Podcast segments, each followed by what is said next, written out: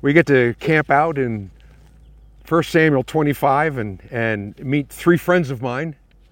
Uh, they don't know me yet, but uh, I'll get to see two of them in heaven. Um, what you'll hear now is a story, not a, not a long list of biblical principles, although they, they are there. Now, this is, this is a true story about an intelligent and beautiful wife and a surly, mean husband and David. The good, the bad, and the angry. Let me pray.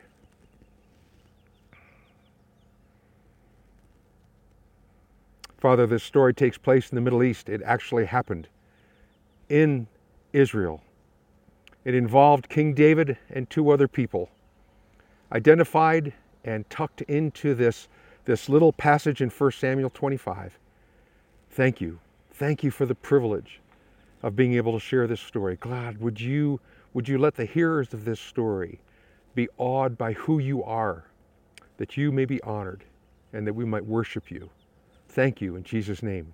Amen.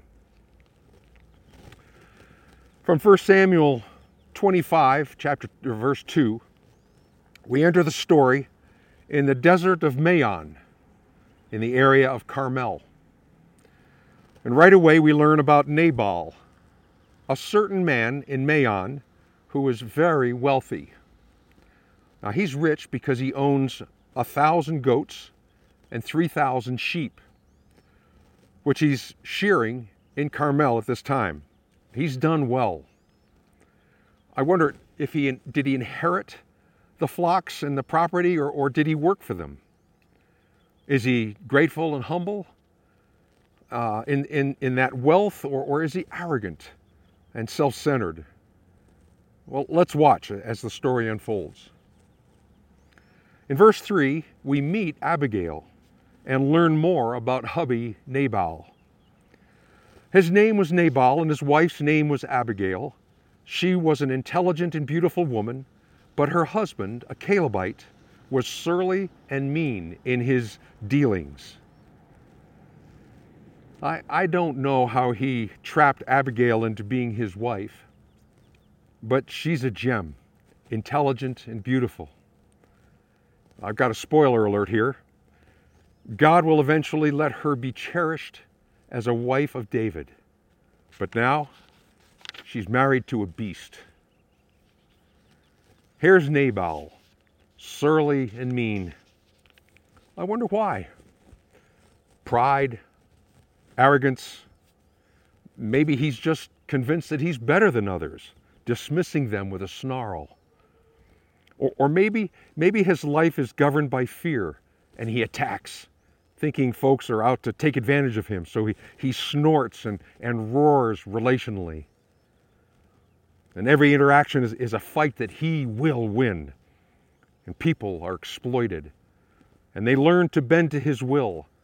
And he gains more wealth and power. Well, let's learn how David meets the fool Nabal. Remember now, David's on the run from King Saul and is hiding out with a, a good sized crowd of followers, hundreds of them. He and his boys have quietly been protecting Nabal's flocks and shepherds from raiders and, and even animal predators. And David has, mouth, has mouths to feed. He'd, he'd like some small, quote, remuneration for the protection of Nabal's shepherds and flocks against pillaging, verse 7. And this is why David sends ten of his merry men to Nabal to get food David's men are respectful in their introduction and their request. This is a, a free will donation opportunity for Nabal. The courteous thing would be for him to respond with kindness, motivated by gratitude. Well, Nabal's reaction? Chapter 25, verses 10 and 11. Who is this David? And who is this son of Jesse? Many servants are breaking away from their masters these days. Why should I take my bread and water and the meat I have slaughtered with my shears and give it to men coming from who knows where? Okay, so he disrespects David, and David's family, and then labels him a rebel for leaving the court of King Saul. By the way, notice that Nabal also claims that all that he owns is actually his, instead of being a steward of all that God has given him. But that's a common mistake even today. Well, it's a selfish decision in response to David's unsolicited protection. Maybe his bigger error, though, is that he doesn't consider who he's disrespecting. Well, David is enraged at being treated this way. Strap on your swords, boys, 400 of you. Now, this is a small army, an overwhelming force, led by an angry warrior who hasn't enjoyed much respect or success lately.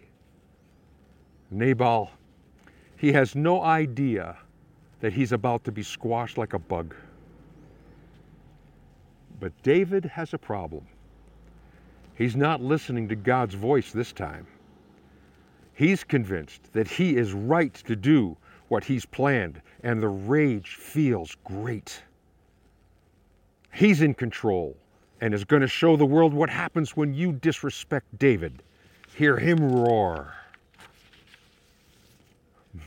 Meanwhile, back at the farm, one of Nabal's servants has a, a quiet conversation with Abigail, whom we've already heard is intelligent and beautiful.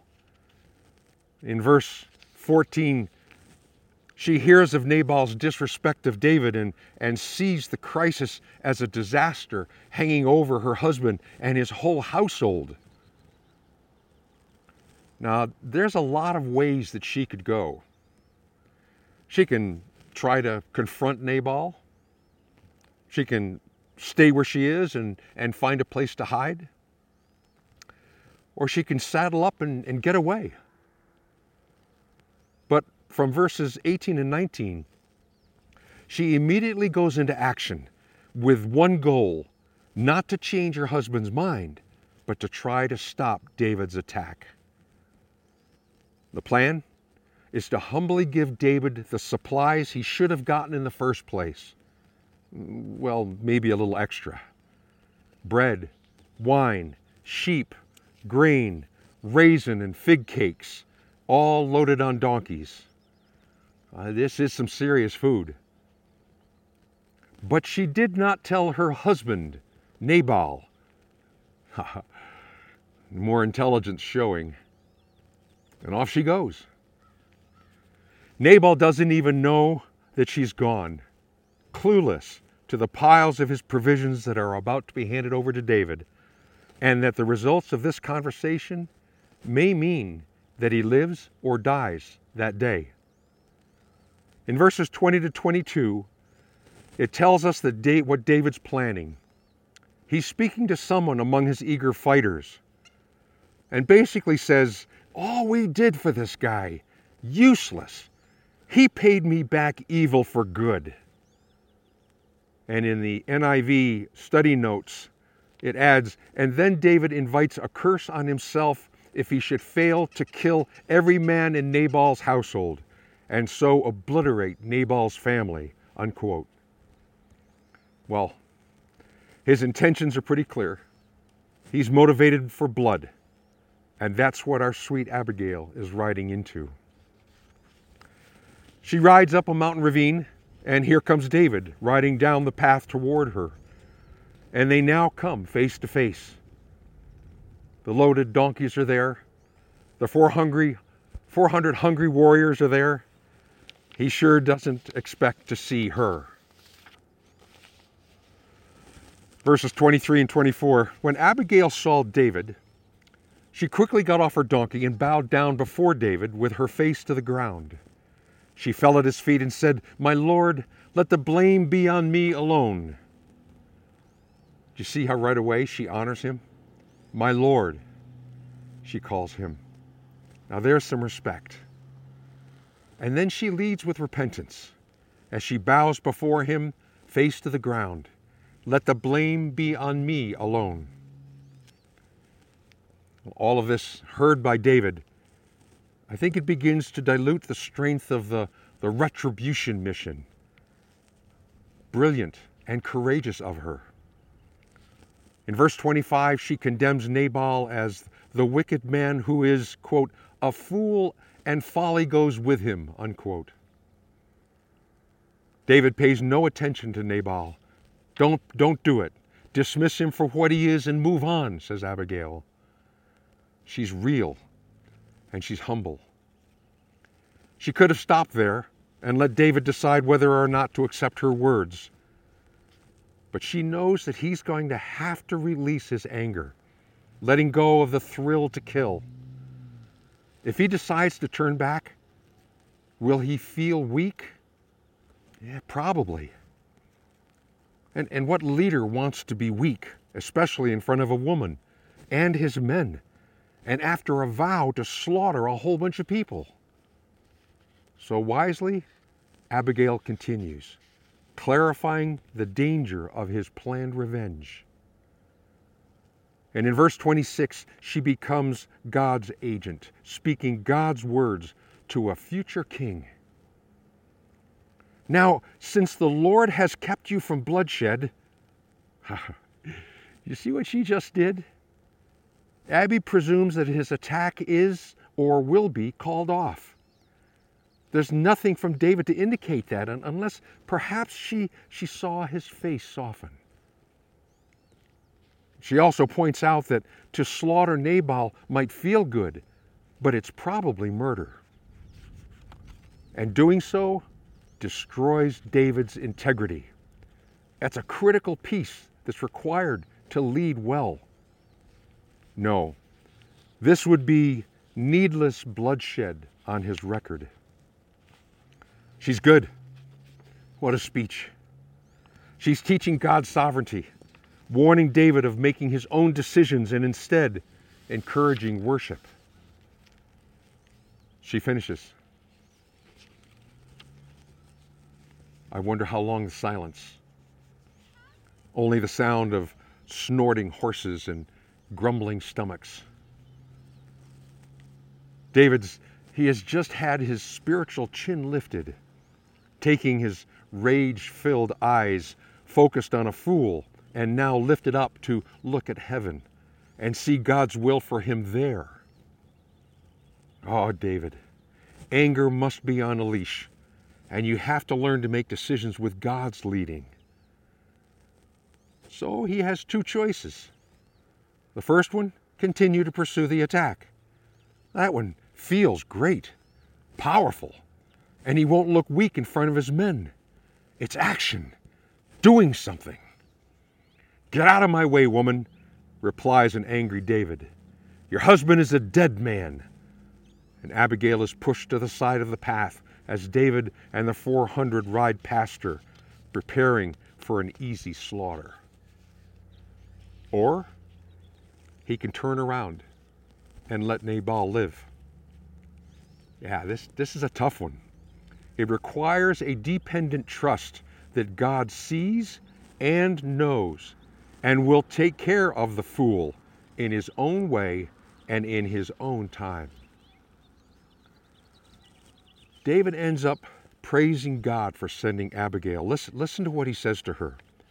May you be blessed for your good judgment and for keeping me from bloodshed this day and from avenging myself with my own hands. Verse 33. If you hadn't come, Abby, they would all have been slaughtered by sunset. Then he accepts her gifts and says goodbye with, Go home in peace. I've heard your words and granted your request. See, she wasn't there to save a worthless husband, but to keep David from serious bloodshed in his own strength from his commitment to self sufficiency. Now, our story could end there, but God wants to show himself as judge and as gift giver. Verses 37 and 38 she gets back home and presumably seeks out her husband. He's, quote, holding a banquet like that of a king. He was high in spirits and very drunk. Now, she needs to confront Nabal. Mm, yeah, well, bad timing. if she wants her words to have impact. So she waits till morning when he's sober but probably hungover. And then she tells him, quote, all these things, unquote. How does she tell him? Does she practice her speech? Does she confront with anger or ask questions? Is she afraid he would become enraged and, and hurt her? Is she hoping to see him change? What, what a stark contrast she's experiencing confronting David and then Nabal. Well, what God does next was never part of her strategy. Verse 37 says about Nabal, his heart failed him and he became like a stone. About 10 days later, the Lord struck Nabal and he died. She had told David to let God be the one to take care of Nabal. Yep. God, you you who are sovereign, you didn't wait 10 years or 10 months to end his life. You, you designed a heart attack or, or the popped blood vessel in his brain or, or whatever. And 10 days later, he's gone. This is, this is a deadly confirmation of your power to Abigail and a great lesson to David of your presence in retribution. I wonder how many of Nabal's farmhands and, and herders were, were thrilled at the funeral. Verse 39 David hears that Nabal is dead and is delightfully honest about his own thoughts. Praise be to the Lord who has upheld my cause against Nabal for treating me with contempt. He has kept his servant from doing wrong and has brought Nabal's wrongdoing down on his own head. David sees the obvious God's justice, but he also recognizes God's protection from his own rashness. I wonder how quickly he, he thought of God's agent of protection, the wise and beautiful widow Abigail. From verses 39 and 40, David doesn't spend a lot of time grieving over Nabal's death, but he is eagerly sympathetic for the poor widow. Thoughtful and sensitive man that he is, he's so concerned that he asks her to marry him. Quote, then David sent word to Abigail asking her to become his wife. End quote. He sent word. Yeah, that's that's a little different type of, of proposal that we're used to. But his servants went to Carmel and said to Abigail, David has sent us to you uh, to take you to become his wife. Hmm, I bet, I bet she isn't expecting these men with this message. How will she respond? So Abigail listens to their message and takes, oh, a week to consider this offer with prayer and fasting? No. She replies, uh, Excuse me, gentlemen, what did you say? Oh, okay, let me get my things. See how she, she longs to be cherished, to be appreciated and loved well? In verse 42, Abigail quickly got on a donkey and, attended by her five maids, went with David's messengers and became his wife. I wonder what that ride was like from Nabal's house to the desert camp of David. What was their first meeting like? Was there a, a formal wedding in the camp? Are they are they are they one of those couples that are married and live happily ever after? Well, the good, the bad, and the angry? As God has directed this story, now Abigail is better than good. Nabal is worse than bad. And David, with his wise and beautiful bride, is no longer angry. Let me pray. Father, you can draw so much out of just three individuals, very, very human people. And we understand many of the emotions that these three felt. Thank you for having them be a part of your scriptures. Uh, this is truth. And we thank you for the things we've learned from them uh, about you. Thank you, Lord, in Jesus' name. Amen.